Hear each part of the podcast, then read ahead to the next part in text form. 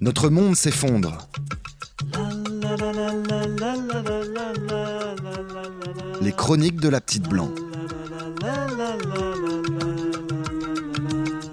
Je pense à un truc. On va pas mourir dans une minute. On est en train de tomber.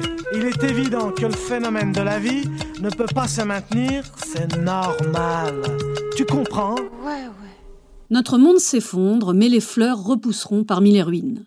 Nouvelle information et nouvelle angoisse il y a quelques jours, lorsque le Comité français de l'Union internationale pour la conservation de la nature, la Fédération et le réseau des conservatoires botaniques nationaux, l'Agence française pour la biodiversité et le Muséum national d'histoire naturelle ont rendu public les résultats de trois années de travail sur les plantes à fleurs, les fougères et les conifères de France métropolitaine.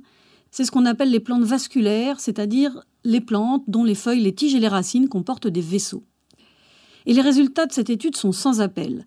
15% de la flore sauvage en France métropolitaine risque de disparaître. 15%, ça fait presque une fleur sur six.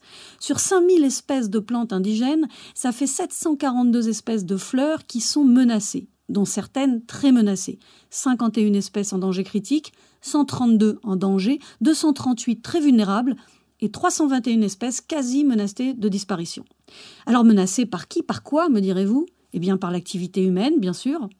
L'urbanisation et l'artificialisation des territoires sont en cause, tout comme l'intensification d'une agriculture productiviste et peu respectueuse de l'environnement.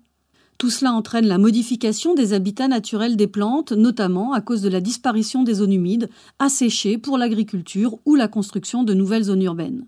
Nous avons saccagé la moitié des zones humides de France en à peine 50 ans l'abandon des bonnes pratiques agricoles, la quasi-fin du pastoralisme et la disparition des petites structures agricoles, tout cela a aussi un impact sur la nature.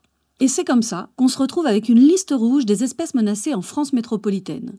Cette liste aidera-t-elle à réorienter les priorités et à préserver la biodiversité à l'échelle nationale comme à l'échelle locale?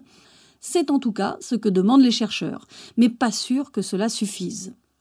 L'usage excessif d'herbicides non spécifiques est évidemment en cause dans la disparition de la flore. Et quand on voit à quel point le gouvernement retourne sa veste sur le sort du glyphosate, on peut légitimement croire que la liste rouge d'espèces menacées va augmenter. Emmanuel Macron a déclaré qu'il ne pensait pas possible de sortir du glyphosate d'ici à trois ans. Bien, ne sortons pas du glyphosate, continuons de détruire des terres fertiles pour construire des centres commerciaux, par exemple. Faisons comme si on ne pouvait pas faire autrement, ce qui est l'argument le plus utilisé par les gouvernants, mais aussi l'argument le plus pervers et le plus faux. Est-ce qu'il va falloir attendre de ne plus voir de fleurs sur les bords des chemins et des trottoirs, dans les champs ou à la montagne pour changer de cap? Petit à petit, notre décor s'appauvrit. Déjà, la disparition des oiseaux a rendu le décor silencieux. Bientôt, sans fleurs, sans gentianelle amère, sans spirante d'été, sans épervière, sans orchis lactée, sans panico-vivipare, sans l'épipactis des castors, sans elles, nos vies perdront de leur beauté et de leur parfum. La ville et le béton gagnent du terrain et nous perdons de la vie. 30% des prairies ont disparu et l'on continue de nous faire croire qu'il y a des mauvaises herbes, alors qu'il n'y a que des mauvaises personnes, des mauvaises politiques et des mauvais produits. Et puis tout est lié dans une spirale infernale. L'accélération de la disparition des espèces végétales accélère la disparition de la faune. Le tout dans un contexte de changement climatique qui lui-même s'accélère. Pas sûr que les plans d'action et autres créations d'espaces protégés s'accélèrent eux aussi à un rythme suffisant pour maintenir la diversité de la vie. Pour finir, je citerai Pinar Selek, que j'ai la chance de rencontrer il y a quelques jours pour une interview autour d'un livre, L'insolente, dialogue avec Pinar Selek, de Guillaume Gamblin, édité par les éditions Cambourakis et la revue Silence. Pinar a écrit ceci. Je fais très attention depuis longtemps à ce que ma petite vie ne pèse pas sur la nature.